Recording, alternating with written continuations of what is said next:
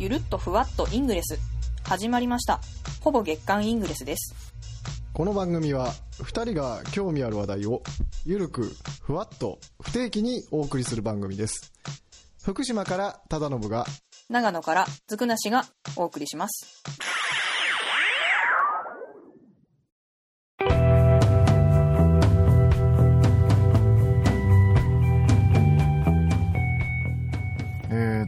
ことではい。イングレスとしろ2回目、2回目ですね。はい今日はあのー私がはい。あのご紹介しようと思うのは会津若松城をはい。ご紹介しようと思います聞いたことあるやつ。はいはい。まあこれ結構いろんなええ、えー名前で呼ばれてるお城みたいなんですけれどもそうなんですね。福島県がはい会津若松市にあるはいお。城ですね、はい。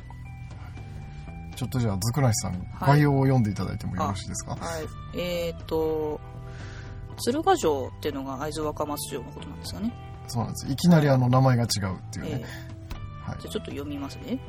鶴ヶ城は今から約630年ほど前にその前身ともいえる、えー東黒川間を芦名直盛が築いたのが始まりと言われ、えー没進戦争では約1ヶ月に及ぶ激しい攻防戦に耐えた名城としてその名を天下に知らしめました。明治7年に取り壊されましたが昭和40年に再建。平成13年には天守閣に続く建物。え星櫓南走り長屋が江戸時代の工法技術を用いて復元されました。天守閣の内部は郷土博物館となっており会津の歴史に触れることができます。平成23年には、えー赤瓦かな？への吹き替えが完了し幕末当時の姿を再現し現存する天守閣では国内唯一の赤瓦の天守閣となっているということですね。はいありがとうございます。はい。まあこの鶴ヶ城っていうのが、はい。あのー地元で呼ばれている名前なんだそうなんですけれども、ん。はい、でなんか他にも鶴ヶ城ってお城があるそうでほなんか紛らわしいんで、あの若松城だったり会津若松城って呼ばれてるのがあの一般的なんだそうですうね、なるほど。はい、はい。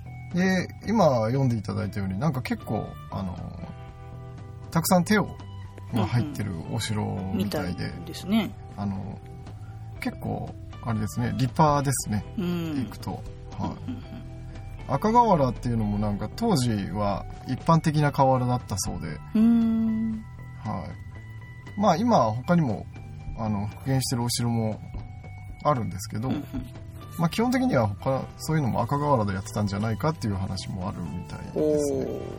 おなるほど。でな中に出てきたこう星櫓とか南走り長屋っていうのはうんうんなん。か、あのまあ星櫓っていうぐらいなんであの星ですかね。あのうん。あのご飯。お米干した干干したというか乾いたお米のやつですね。すね。はい。うんあれをこう貯蔵してた貯蔵庫らしいんですけおどおそれがまたなんかこう城壁の一部みたいになってて、うんうん。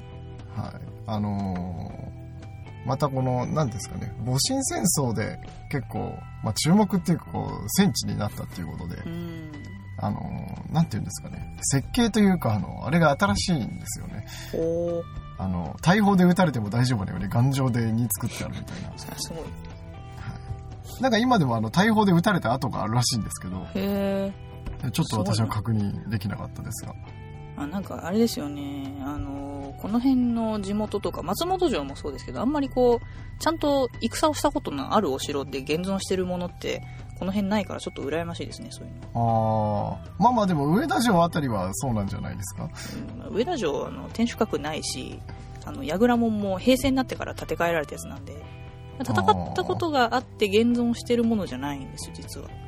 ああなるほどそうななるほど。んです、まあ、そういうのもちょっと羨ましいなと思いつつ。ええええ。はい。まあこの会津若松城も一旦その明治7年に取り壊されてるんでうん。今のはまああのー新しく建て直したものなんだそうなんですけど、はい。だからあの石垣とかにこの大砲の跡とかがあるみたいですね、いいですね。はい、ほうほう。でまあここが、あのーまあ、イングリス的に言うとあの敷地内にあるポータルが大体おまあ簡単に数えてまあ23個ぐらいありましたね。うーん。結構多めですか？そうなんですよ密度的にかなりどうでしょ密度的に濃いですね。ういいですね。はい。でえっ、と一番最寄り駅がどこになるのかな？あのーうん。西西若松ってとこだと思うんですけどおそらく只見線っていうところでほうほう。あんまり便がいいところではないんですけれども。ほうほう。まあ基本的にはじゃああのインターチェンジから車でみたいなそういう感じですかねまあちょっとあの最寄りではないんですけど会津若松駅っていうのがありましてうんうんそこはそこまで不便ではないんで、ほうほう。まあ、そこからバス乗ってきていただくか、うんうん。まあこの会津若松駅から、うん。あのーこの会津若松城ですかね、うん。距離にしてどのくらいあるのかな。これがかなりポータルがあの密集地で、ああ道すがらはい。やぶさめなくしつつ。え的な。ーあのー歩いてまあやぶさめじゃなくて歩いて普通にイングレスしながら来てもうかなり楽しいのかなと、いいですね。はい、これ多分あちょっとインテルマップ興味ある方は見ていただくといいと思うんですけど、はい。あのーなんていうんですかねこう東京並みの濃さのああそうですね。城まで続いていくような感じになるんでえあのかなり面白いとえ思いますね。いいですねあのその辺多分あれですよね。あのなんだっけ震災があったその後にあのナイアンティークが東北の方でポータル増やそうっていうのを何度かやってて多分そのおかげかなっていう感じですかね。会津若松でもやってたんですかね。なんか会津若松ななんていうんですかね。東北っていうとこう微妙な線なのかなっていう感じもするんで。私のこうあの長野の田舎から見た勝手な印象ですけどね、はうん、福島っていうああいうええ。あの辺みたいなそういう感じです。いまあ福島といってもだいぶ新潟県境寄りなんで。ああああはい。ああなるほど。なんかこう東北っていうとまあ確かに東北なんですけど、うん。そこまであのど東北かっていうとなんかことう なんともうっていう感じがしますあね、ーまあはい。はわかります。い、結構でこの会津若松城はあのポケモン GO ですかね。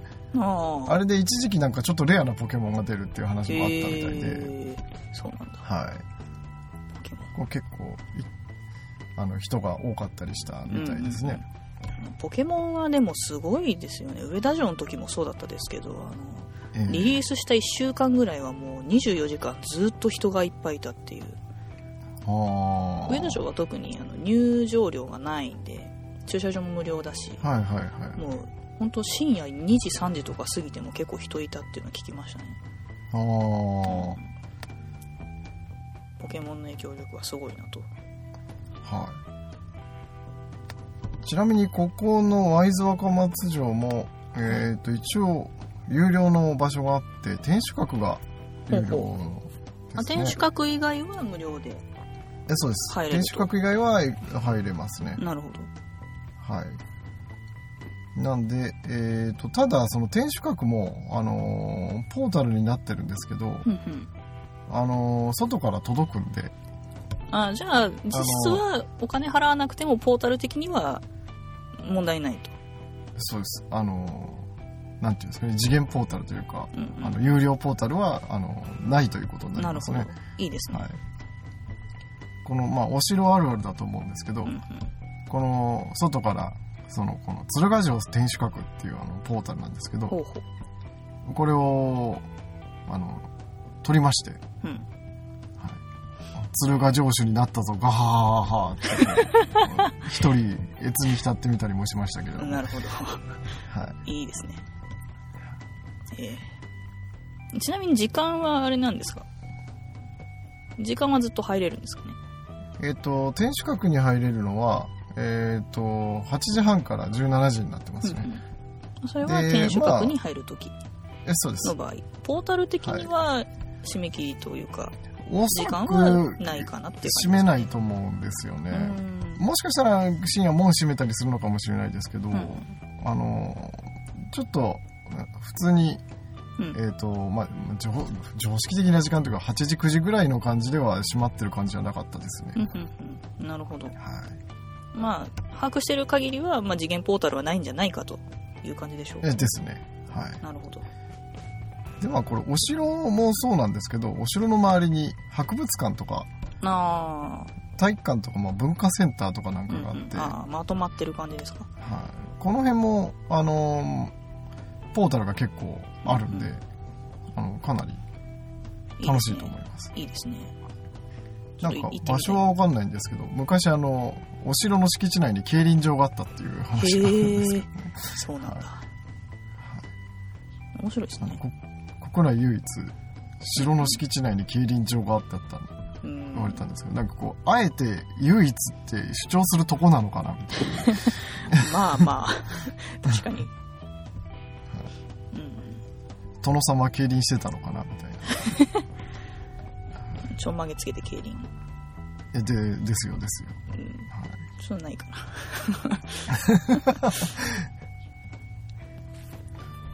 うんでもミッションとかも多そうでいいですね。そうですね。ただ、まあ僕がミッションやらないんで、全然、あの、確認はしてないんですけど、うんおそらくそこそこあるんじゃないかなと。そうですね。いいなは思っております。はい、あの会津若松城今回あのちょっと沢信さんがネタで持ってきた時にはい。あの私の、えー、と学生の時の先輩がですねはい。会津がすごい好きな方がいまして、えそれで、まあ、ちょっとその漫画描くようなあのサークルをやっててでそれはい。の先輩が会津若松についての漫画を結構描いてたんですよね。ー、あちょっとあの個人が特定されない程度に 喋ろうかなと思うんですけど、まあ、難しい話かなと思いつつ、あーの、はい。会津若松の、えっ、と、えーなんだっけな、山本八重さん、あの、大河ドラマの八重の桜の主人公ですかね、のお兄さん、山本角馬さんっていう人がすごい大好きで、その方が。あーではいはい。結構私も、あの、会津若松っていう名前についてはすごく、あの、よく聞く名前だったので、はいすごい親近感がありますね、勝手に。あーえなんか結構、八重の桜でしたっけ？ーはい。あれ、もう結構前になると思うんですけれども、そうですねいつだったっけな、2013年。あ、だからそこまで前じゃないですかね。うん、4年ぐらい前ですよね。そうですね。なんで、あの、まだ結構あの、街中に、あの、うんポスターが貼ってあったりとかしたりしますね。なるほど。あの、幕末の話ですよね、確かね。そうですね、あの、戊辰戦争で。うんうんだから結構あれなんですよね。先ほども言ったんですけど、新しいというか、うん。うん。話題になったのが。うん普通こう、戦国時代で江戸時代より前のうん。にこう、なんていうんですかね、戦いがあったとか、うんうん。話題になる城が多いんですけど、このお城は、だいぶ、あのー最近に、まあ、戦いがあったと。なるほど。まあ、歴史も結構新しいというか、はい、新しいうの感かなとじですね。思いますね。なるほど。で、そうですね。で、結構この、八重の桜っていうのは、あの、幕末の話だと僕見たことないんですけど、うん。あのーその、戊辰戦争で新政府軍と、まあ、戦うという、うんいう戦争だったと思うんですけれども、うんうんうんあのー白虎隊ってご存知ですね？あーあー、聞いたことあります。あの、若い男の子たちの、なんかですよね。藩士というか。あの、でしたっけ？はいあのーまあ元はこう予備兵力というかこう、なんていうんですかね、若いんでその本体じゃなくて、あの、いざという時にこう出動するみたいな部隊だったみたいなんですけど、その今言われたみたいに若い男の子がいっぱいうんいたんで、結構なんか、あの、特定の人に受けそうな 感じの、はい、なるほど。あの、組織なんですけど、その白虎隊が、あの、最後、この若松城が燃えてるのを見て、あの、近くの、この山の付近で、あ、これはもうダメだなって言って、自決したっていう。、自決したっていう、あの、飯盛山っていう山が、はいはいはい。ちょっと、東の方にあるんですけど、はい。そこも結構あのポータルが密集してまして確かまあ15個程度ぐらいですかね。うーん。あってあの私もあの飯盛山の麓のお土産屋さんまでは行ったんですけど、うん。登ってはいない。そこからあの登ってはいないです、うん。はい、ユニーク取っとこうかなと思って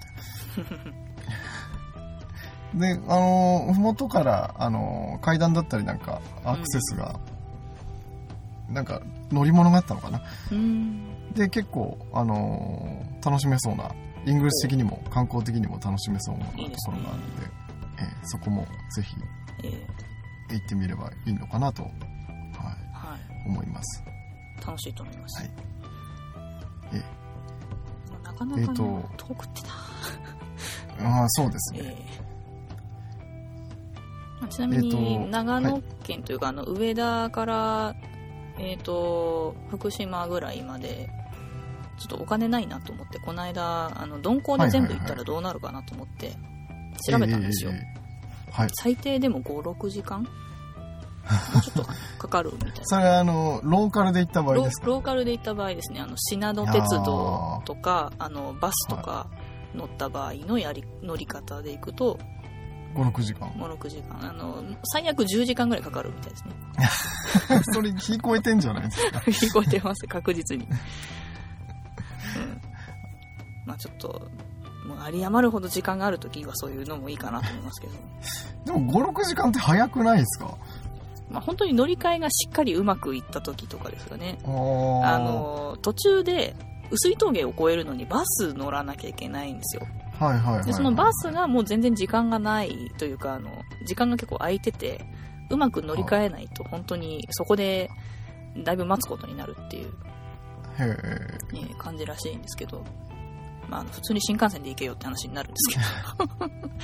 いやでもあれですよ。車でい高速普通に使って行っても56時間かかるんで、ああ、まあ、ででも6時そこそこの時間で、よっぽど早いと思いますよ。そうですか。はなるほど。いむしろ逆の意味でびっくりしましたローカルで行って56時間かかるってて早っってまあもしかしたら、ちょっと勘違いをしてる可能性もない、ななきにしもあらずなので、はいははいい。あの、時間的には寝ぼけているので、そうです記憶違いかもしれないです。ええはい。なんで、あの、ちょっと時間がたくさんある時に行こうかなと思います。うん別にそれで行くこともない。新幹線で行けばいいって話なんですけど。でちなみにあのまあ今日長野県にいるとあの、はい。なんていうんですかね新潟市とかあっちの方がええ。ものすごく遠く感じるんですけどあの隣の県なんですけどねうん。長野県と新潟あのそうですね。長野県側からアクセスしていくとあの新潟市はあのな新潟県の北の方にあるんですごく遠く感じるんですけど、うんうん。あの福島県に来てちょっとびっくりしたのは新潟市がやたら近いですね、へえ、そうなんだ。まあ、あこの会津若松の辺りをうん。通って抜けていくと、うん。あのまあ、そこに高速道路もあるんですけれども、うんあのかなり早くどんくらいかな？2時間かからないぐらいで行っちゃいますんで。結構、あれですよね、特に、新潟市、新潟って長いから、そうであの、縦長長野と接してる部分って、新潟の下の方なんで、で、新潟市は上の方ですよね。だからねあの、長野県の北の方を通っていくと、新潟の下の方に入っていって、で、そこからこう、どんどん登っていくっていう感じなんですけど、まあ、その登っていくのがもう、まあ長いっていう。まあ長いですね、まあ長いですよね。車で行っても、頑張って3時間ちょい切るとか切らないとか、そのぐらいですよね。まあ、上田から行ったらですけど、オール高速で行ってもそのぐらいかかりますよね、えーえー新潟長いですから。いですね。上越は近いんですけどね、その下の方というか、はいえー上越はあのう上田のはい。海なんで、上越の海が。直江津は俺たちの海だみたいなね。俺たちのもんだみたいな。なんかいきなり入ってきて俺たちのもんだって騒ぐみたいな、はい。そういう感じの、ちょっと理不尽な民です、長野県は。あのーまあただ地元の人はよくしたもんではいはい好きにしてちょうだいみたいな。そんな感じですね。しっかりあの海の家であの、うんちゃんとお金を取っていただいて、はい、はい。うんお帰りいただいてっていうあの冷静な対応をしていただいてる ありがたいですね。ありがたいですね。えーああとあれですよねあの長野って周り全部山脈で囲われてるから遠いっていうのもありますよねまあまあ、そうですね。多分山脈がなくてまっすぐ行けるルートがあればそんなに遠くないと思うんですよきっと直線距離でってことですかね。直線距離だとそんなに遠くないんじゃないかと思いますけどいやー、どうかな。いや、そこそこ遠いですよね。遠いですかねはいあの、新潟県に出てからは、ほぼほぼ直線じゃないですか。そうですねあれでもくの字にあれにこう出な距離が遠いんきゃいけないっていうイメージがあでも上田から行くからか多分、あの、山があって遠いのは、あの、うん。飛騨高山とか、あの、富山県の方とか、あそうですね。それはある。はい。あっちの方は、そのアルプスとかが邪魔してるんで、うん。うん直線距離の割にやたら遠いっていうのはありますけど、そうですね。はい。長野県はあれね。隣町に行くのも遠いしな、えーその松本から諏訪と上田から諏訪とか。なんか、どこ何か間違ったのかもう長野県トークになってますけれども、まあまあそんなはい。はい。えー なんだったっけ？イングレスと城だった。はい。はい。あの、会津若松城の話です。会津若松城の話でした。はい。会津若松城のことも気にしてあげてください。はい。すいません。今度遊びに行きます。ちなみに、あの、最寄りのインターが、会津若松インタはい。ーから、まあ、15分ぐらいとい。うことと、あと、まあ、会津若松駅までは、あの、そこそこ、あの、列車の本数もありますんで、新潟側からは、えっ、と、SL 橋っていうのかな？うんうん。SL でなんかイベント列車が走いいったりもね。えーするんで。で、まあ、福島側からは郡山で乗り換えて、うんうん。まあ、郡山新幹線の駅でもありますんで、うんうん。えーそこから乗り換えて、まあ、1時間ぐらいかな。うんで、えー会津若松駅まで行けるかなと思います。はい。で、も最寄りまでは、まあ、只見線で行くことになると思うんで、まあ、会津若松からちょっと本数はそんなにないのかなという感じですかうんうんね。ちなみにこの会津若松の近くには、あの、北方っていうところがあって、どほう。あの、ラーメンで非常に有名なと北ころ方ラーメンですね。ですねですね、はいはい。なんか行くとこう製麺所がいっぱい立ってたりとかして、へえはいまあ、結構あの私は北方ラーメンは結構好きですね。おおで会津若松自体も米どころであの非常にお米も美味しくてうん。あの美味しい日本酒も揃ってますんで。なるほど。であの会津若松市内もかなりあのなんていうんですかね。あの居酒屋というかあのお食事できるところがかなりたくさんあって、うんあの夜あのイングレスしながら、うん。あのそういうお店をはしごしても楽しいのかなと思いますんで。いいはい。はい。ぜひ行ってみるとよろしいのかなと思います、非常に観光向きですね。はい。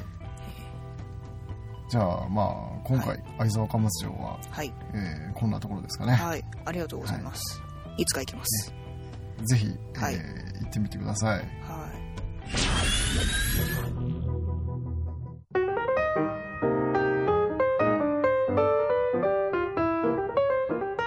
最近 Kindle をはい。Amazon のあの電子書籍？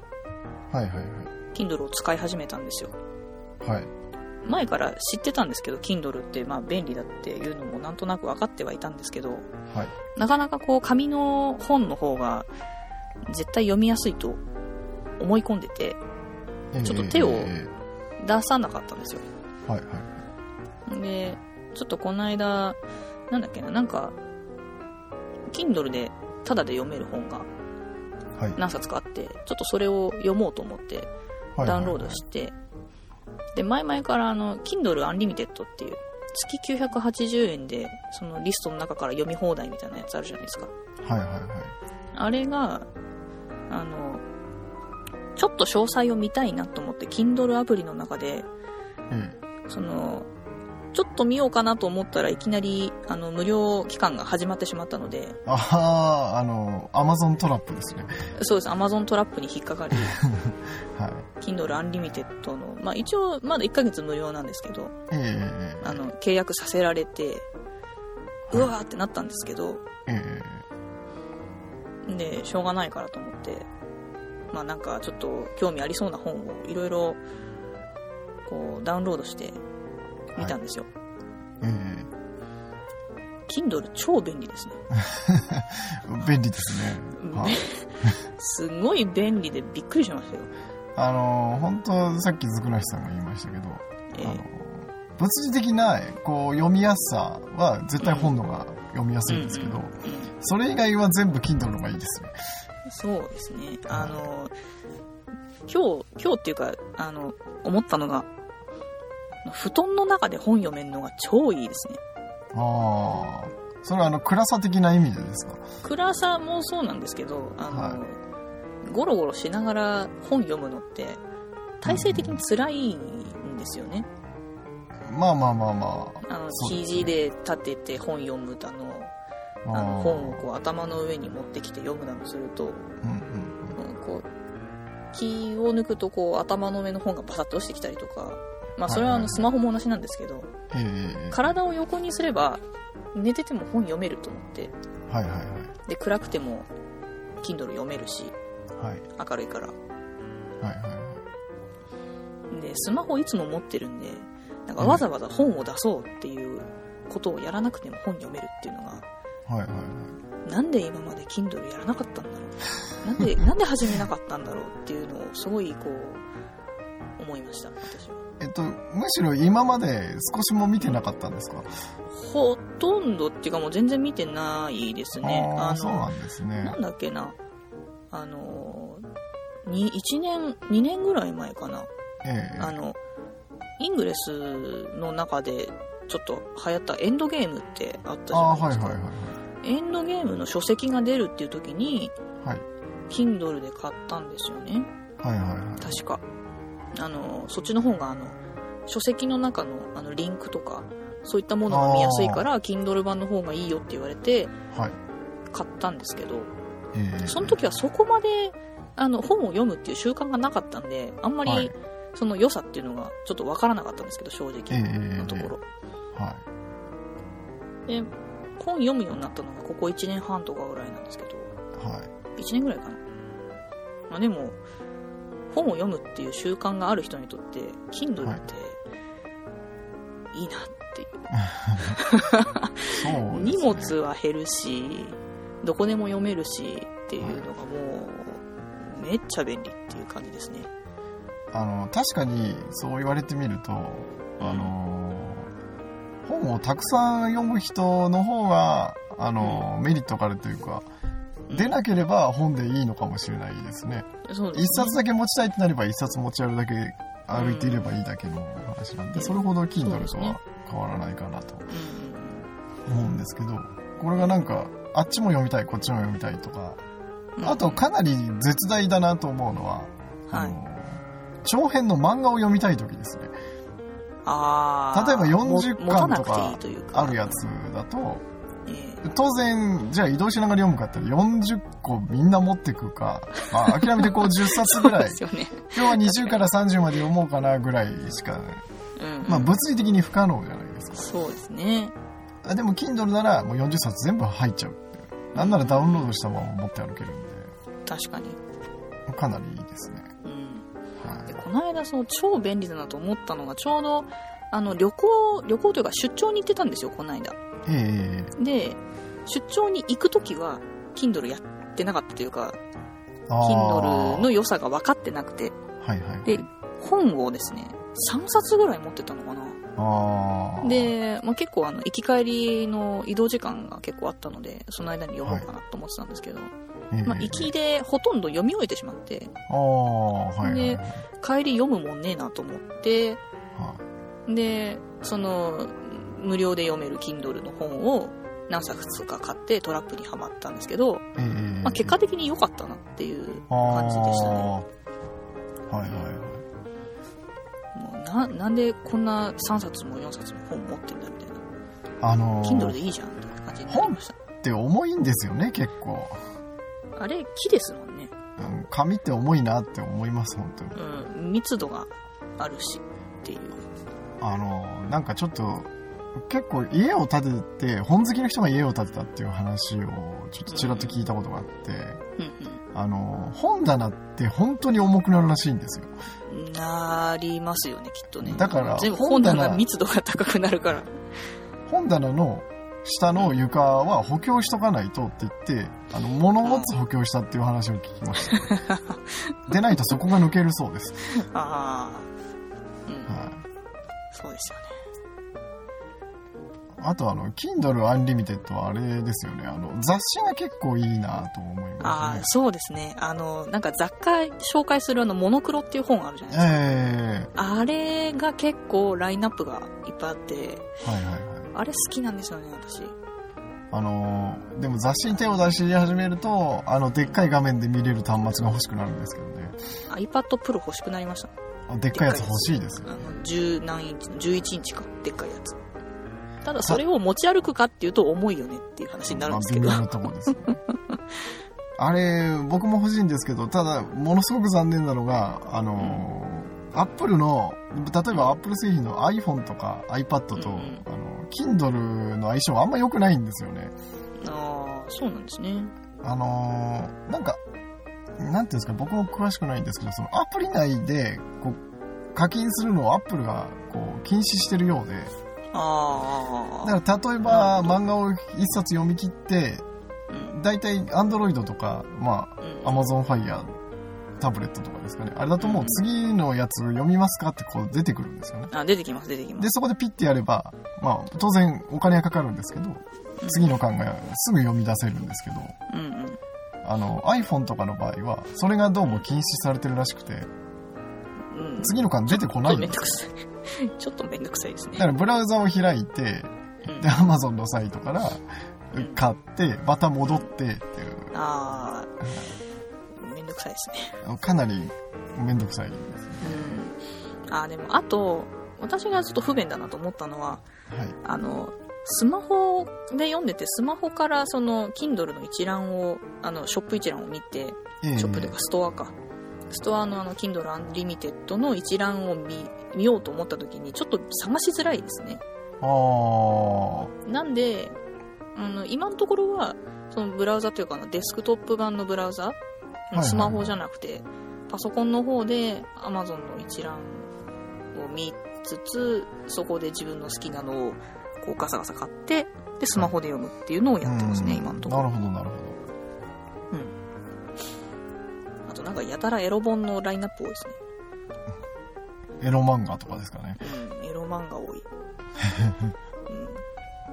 なんか、えー Kindle Unlimited も、まあ今はだいぶ落ち着いてきたような感じしますけど、始まった当初は結構、うなんか右往左往じゃなくて結構うん。うん。ガチャガチャしてた感じはありますね。うーん。なんかそねその、お金の払われ方うんうんが、まあ従来の本と全然違って、うん。読んだページ数とか、ああいうので払われるらしいんですけど、あ、その作者さんというか、著え者そうです、そうでかす。はい。それが、なんか、アマゾンが、そう、最初やっぱり普及させたいんで、あの、そこそこちょっと高めに設定してたらしいんですよ。うーん。そしたらもう想像以上にすんごい、あの、流行っちゃって、あとても払いきれないってなっらいことになってでちょっと絞ったんですかね、その、うん。お金を。払うの。そうしたらあの、その、提供してる、あの、うん。本を書いてる人たちの方が、あの、怒っちゃって、あはい。いやいや、そんなに言うんだったらもう提供しないよ、みたいになって、こう、ちょっといざこざしたり してるところそうなんですね。いろいろあったんですね。で、あの、どっかの出版社はもう一切提供しないよとか言ってみたりうとか、ーっていうことがあって、あの。始まった当初はものすごいラインナップが豊富で、こんなのまで無料で読めるんかっていう風にものすごい話題になったんですけど、で、ポツポツと、あの、ラインナップが減っていって、うん。で、あ、これもう終わったななんて一時期は言われてたんですけど、いやー、でも便利ですよ。今またまあ、なんとなく普通に使える感じではありますね。うんまあ、でも実際、あの、あれですよ、本、毎月2冊ぐらい読むっていう人は本当に得だと思いますよ。これでもなんならあれなんですよね。980円だから、雑誌を2冊ぐらい定期購読してるよっていう人だと。もうそれだけで元取れちゃうんですよね。うん。ただちょっと雑誌は、あの、端末上で読みづらいかなっていうのはありますけどね。うん、ちっちゃいとちょっとそうですよね。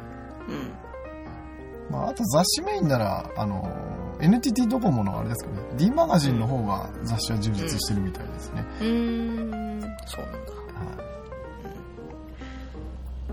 まあこれでもよくできてると思いますがアンリミテッド、そうですね。あの一度に10冊までなんですけど、うんうん。これがまた絶妙ですね。あの、うん。こういい本にこう巡り合ったりするとうんうん。この10冊今読めますよってできるんですけどそこから外してしまうと何の履歴も残らないんですよね。へえだからこの本また次読みたいなっていう時にあの検索で探し出して引っ張ってこなきゃいけないんですよ。あそうなるとめんどくさいからあの Kindle 版を買っちゃおうかなって気になるんですよね。ーあーなるほどね。だから、有料ああーうまいなっていう。そうそうです。あの無料で読むかあの買い切って読むかっていうのを選択できるんですけどアンリミテッドだと。あでも本当確かにそうだなうまく作ってあります本当に。私もあれですねあんまり自分で本読んじゃったら売っちゃうんではいはいあんはいまり手元に置いとかなかったんですよあの紙の本も。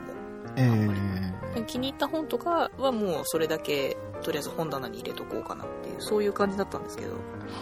なんで割とアンリミテッドいいなと思ってたんですけど多分その中でこれはちょっと紙で持っておきたいっていうのがあったら買っちゃいますねアマゾンうんそうなんですよ、確かにいい商売だな。うん、うまくできてますよよくできてます。まああの Kindle についてはね僕もあの、うん。最近 Kindle すんごい安くかけ買える7インチの Kindle Fire のタブレットがあったりとか、うんうんであとちょっと話はずれるんですけどあのテレビに差し込む Kindle Fire TV Fire TV なんですかクロームキャストみたいなやつですよね。あそうですそうです。クロームキャストの Apple TV みたいな、うん。Fire TV なんとか。スティックか。うんうんっていうのがあってこれあのちょっと買ってみてすごい良かったんでうんまたいずれあの機会があればあのご紹介したいなとも思います。ええタウンさんめっちゃガジェット持ってますよね。あのまあまああの上には上がいるんで何とも言えないえですけど、えまあまあまああのはい。ガジェットを極めるとえらいことになりますからね。あのこれもだいぶ沼が待ってるんでね、えはい、ガジェット沼は深いえですよ、えらいえらい沼ですよ、はい。うん、絞り取られますから全部。体は一つなのにねっていう。いいな。でもちょっと欲しくなっちゃうんですよねガジェット。いやそうなんですよ、お金があったら買って。るはい、ええ。はい。まあそんなわけでまた次回もそんなようなはい。Kindle Fire スティックの話とか、はい、ええ楽しみにしておりますので、ありがとうございます、はい、はじゃあそんなわけでまた次回ということで、い、はい、また次回、はい。ありがとうございました。ありがとうございました